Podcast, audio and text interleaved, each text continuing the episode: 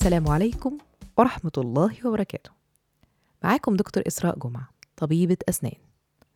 بكالوريوس طب الفم والأسنان جامعة القاهرة MGD FMFD Master of Oral Medicine Diagnosis and Maxillofacial Radiology Course Director at Master Key Academy وبيقولوا عليا كده الوجه الإعلامي للزمالة. هنمشيها. لو أنا هختار آه، definition أحسن من كل ده أنا هختار لنفسي إني نفسي أكون educator. عشان كده مجرد ما آه، اتعرضت عليا فكرة البرودكاستنج أو البودكاست شفت إنها فكرة حلوة جدا للتعليم. وإن إن العلم ممكن يقدم بطرق مختلفة. مش لازم الطرق اللي إحنا متعودين عليها. مش لازم عن طريق إن أنا أتعلم شهادة معينة آه، مش لازم عن طريق إن أنا أحضر كورس أو أفتح كتاب مع إن الطرق دي طبعا مهمة جدا. لكن فكرة إن حد ممكن يسمع معلومة تغير حياته أو تغير تعامله مع patient الفكرة دي بالنسبة لي شيقة جدا. طبعا أغلب المواضيع اللي هنتكلم عليها هتكون في مجال ال speciality بتاعتي لكن في حاجات حابة إن أنا اكلمكم عليها من ال western qualification اللي أنا أخدتها لأن أنا شايفة إن ال British protocols عنده حاجات كتيرة جدا ممكن نسمعها وال British guidelines ثرية جدا. هنبتدي مع بعض في أول مجموعة. أنا شايفة كده نبتدي بمجموعة الخناقات المجموعة اللي ممكن تشدكم شوية إن أنتوا تسمعوني. هنتكلم فيها عن الراديشن هازاردز يا ترى الجهاز اللي عندك في العيادة ده تعرف عنه إيه؟ علاقتك بيه إيه؟ خايف من إيه؟ ولازم تكون مطمن من ناحيته في بعض الحاجات عشان تقدر العلاقة دي تستمر. هنتكلم فيها كمان في المجموعة دي عن ال amalgam المظلوم معانا دائما له ما له وعليه ما عليه.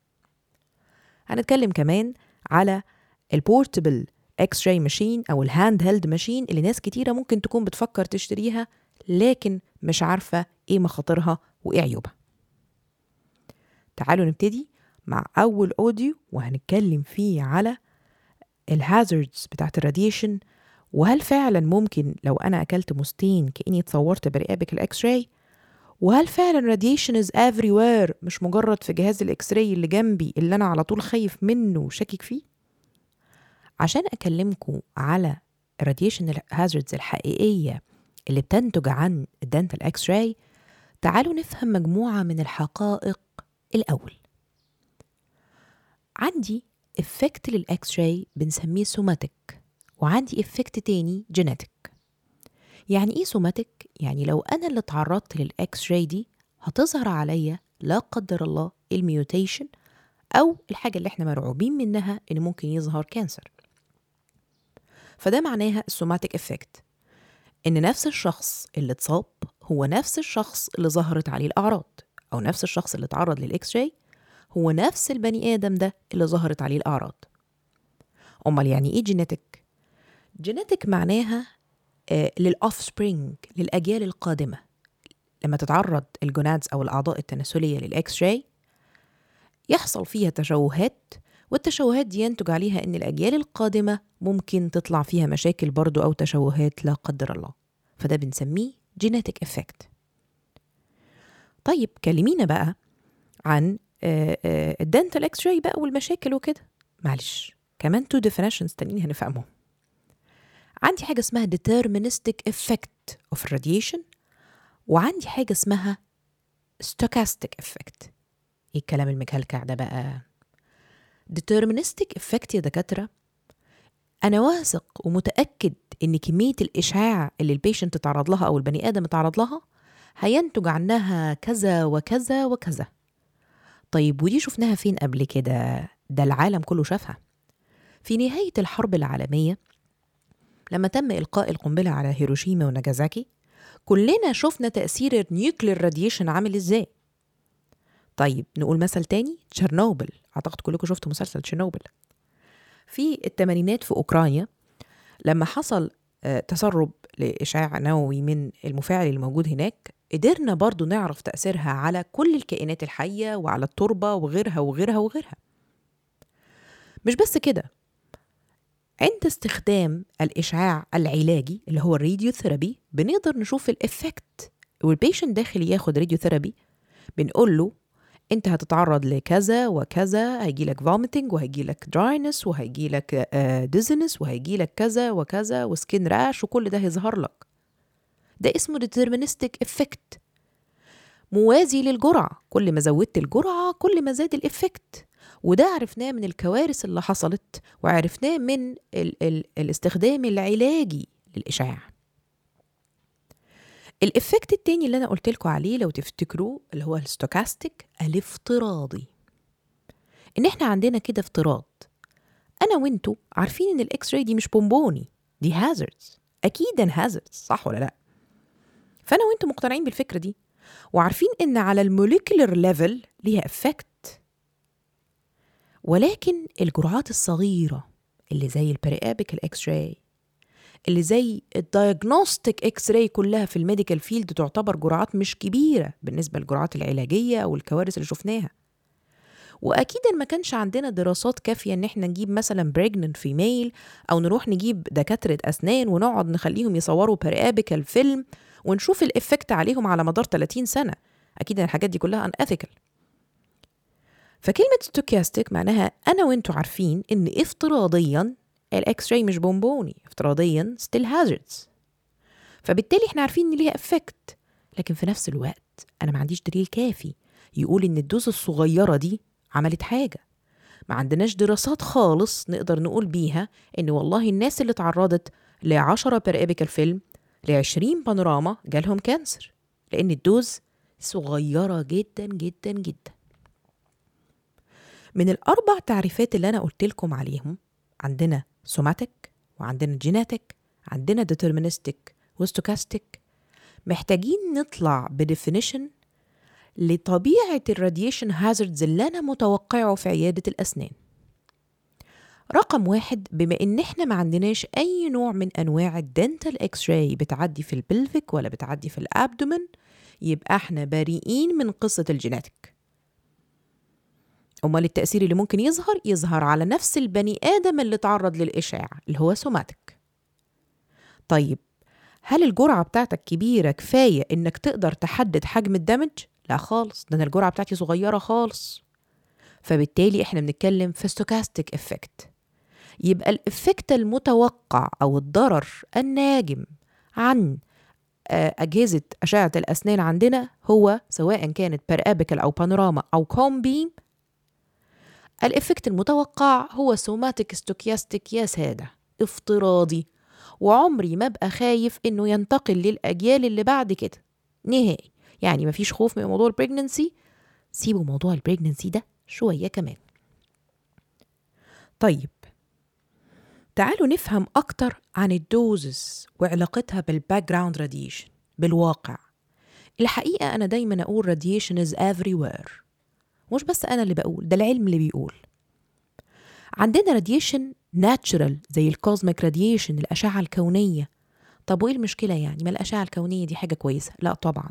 هو ما إحنا بنسمعش عن ال skin cancer ما نسمعش مثلا إن بلد زي أستراليا ال skin cancer فيها عالي بسبب ال ultraviolet radiation أكيد نسمع عن حاجة زي كده. فبالتالي ال cosmic radiation ضار. ويقول لنا بقى الناس بتوع فورمة الساحل على جنب كده الناس اللي بتروح تقعد تاخد tan وتقعد في الشمس. لأن still في hazards طبعا وفي أوقات ما ينفعش نتعرض فيها للشمس بالعكس لازم protection في الوقت ده. عندي حاجة اسمها terrestrial radiation اللي هو الإشعاع الأرضي اللي خارج من الأرض وبيجي في التربة وبيجي في النباتات. وعلى فكرة ده مش معناه تلوث إشعاعي لأ. ده بيكون بشكل طبيعي في كل العالم وبيتواجد بشكل طبيعي في كل أنواع التربة يزيد أو يقل. عشان كده في بعض الأوقات نيجي نقول لك خلي بالك أنت بتاخد راديشن في الأكل والشرب من غير تلوث ولا حاجة. دي حاجة طبيعية.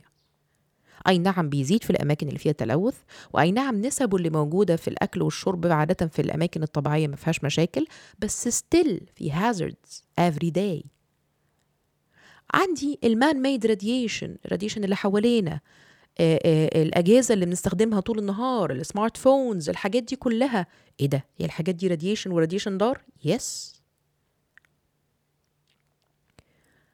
اديكم أمثلة بسيطة لبعض أنواع ال radiation اللي ممكن نتعرض لها.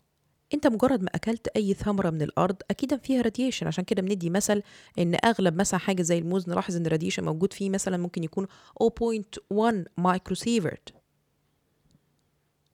طب تعالوا نشوف مثل تاني يقول لك a flight رحلة. من لوس انجلوس to نيويورك أربع ساعات تقريبا طيران بتعرضك لحوالي 10 microsievert أيوه إشمعنى يعني قلت لنا المثل ده؟ لأن كل ما بنعلى في الغلاف الجوي كل ما بنقرب عندنا آه، آه، من من ال ultraviolet وكل ما بيزيد ال hazards بالتالي الناس اللي بتركب رحلات طيران لازم تخلي بالها من موضوع ال radiation ده ودي حاجة عالمية. طيب لو أخدت لك periapical film ده تقريبا كام microsievert periapical تقريبا 0.2 microsievert البانوراما تقريبا 10 مايكرو سيفرت a good day in a beach ممكن يعرضك ل 10 مايكرو سيفرت يعني لو نزلت اتمشيت شوية في الشمس على الشط ممكن آه، آخد زي كأني اتلقطت بانوراما. يعني إحنا بنتكلم وبنشرح إن ال radiation is everywhere فيس. فمعنى كده إن إحنا عندنا risk حوالينا في كل الوقت ده risk of life ده ضريبة الحياة. فمش معقولة لما أجي أقول ل patient أنا محتاج إن أنا أصورك periapical x-ray أو بانوراما أو cone beam يقول لي لا يا دكتور أصلا أنا سمعت إنها بتجيب cancer لا الكلام ده مش صح. اللي بيجيب cancer حوالينا طول النهار والليل. ولكن ولكن وحط لي بقى 100 خط تحت كلمة ولكن اللي أنا بقولها أي أشعة لازم أختارها لازم تكون justified مبررة. ليها لازمة. وإلا كل اللي بعمله هبقى بزود ال hazards في حياة الناس دي. فبالتالي ما ينفعش أبدا يبقى periapical x-ray is enough وأقرر إن أنا أصوره بانوراما ما ينفعش تكون بانوراما is enough وأقرر إن أنا أصوره cone beam لأن معنى كده إن أنا بعرضه ل excess radiation with no necessity. يبقى لو هنتكلم في فكرة مهمة قوي هنتكلم إن أول حاجة أنت لازم تفهم طبيعة ال hazards اللي ممكن يحصل عندك في العيادة somatic stochastic تاني حاجة أنت لازم تعرف إن هو افتراضي بالتالي غير مرتبط بالجرعة. يعني فيلم زي عشرة زي مية ما يفرقش معايا لأن كلهم تأثيرهم افتراضي. بالتالي لما أجي أتعامل مع أي فيلم بتعامل على هو justified ولا لأ. مش بالعدد. مش صورت عشر أفلام مش صورت عشرين فيلم. ولكن هل هو justified ولا لأ؟ طول ما أنا محتاجه والعلم يبرره أنا هاخده وهصوره. الحاجة التالتة إن لازم أنت والبيشنت يعرفوا إن radiation is everywhere. وإن إحنا بنتعرض لهازردز everywhere. وإن مش معنى إن أنا محتاج أصورك حاجة diagnostic إن أنا عايز أموتك ولا إن أنا عايز أجيب لك مشكلة. طيب. الأساسيات اللي عايزين نتفق عليها إن إحنا بنتكلم إن ال dose بتاعة ال periapical x-ray حاجة neglected والأساسيات التانية إن إحنا عارفين إن مفيش effect على الأجيال القادمة. بمعنى إيه؟ ده إحنا طول عمرنا عارفين إن ما ينفعش أصور patient pregnant. لا لو أنا محتاج أصور patient pregnant أصورها as long as it is justified. ما ينفعش patient عندها septic فقاي مثلا في بقها أو عندها سنة badly decayed وأقول لها خليكي كده أصل انت pregnant أنا مش هصورك ال x-ray اللي أنا محتاجها. لا. ال infection هي اللي بتقتل. ال infection اللي ممكن تضر ال baby لكن ال x-ray ال dental كلها بأنواعها مش هتضرها. بشرط إنها تكون justified. ممكن ناخد احتياطاتي وال patient تلبس lead apron it's okay بس لازم أكون عارف إن في الأساس ال patient لازم تكون مطمئنة للفكرة. بمعنى إن لو ال patient ما عندهاش مشكلة إنها تصور x-ray خلاص هصورها. لكن لو ال patient for psychological issues مش مرتاحة إنها تصور خلاص never ever force this patient. كمان أنا دكتور ممكن أقرأ ال guidelines بس لازم أعرف إمتى وفين أطبق ال guidelines لما ألاقي patient عندها multiple abortion أو حاملة ل baby مثلا بعد 10 سنين أو بعد 15 سنة جواز بنسميه ال precious baby ما أقدرش أجي أقول لها you have to take this radiograph. أنا هقول لها اللي عندي. وأحاول أوجد لها بدائل علمية سليمة. لكن لو هي ما سمعتش حاجة زي كده أو كانت خايفة لازم أقدر الشعور ده وأحاول أوجد لها بدائل لحاجة زي كده. الفكرة العامة اللي عندي إن ال dose بتاعتنا neglected جدا يا دكاترة. الفكرة العامة إن radiation is everywhere.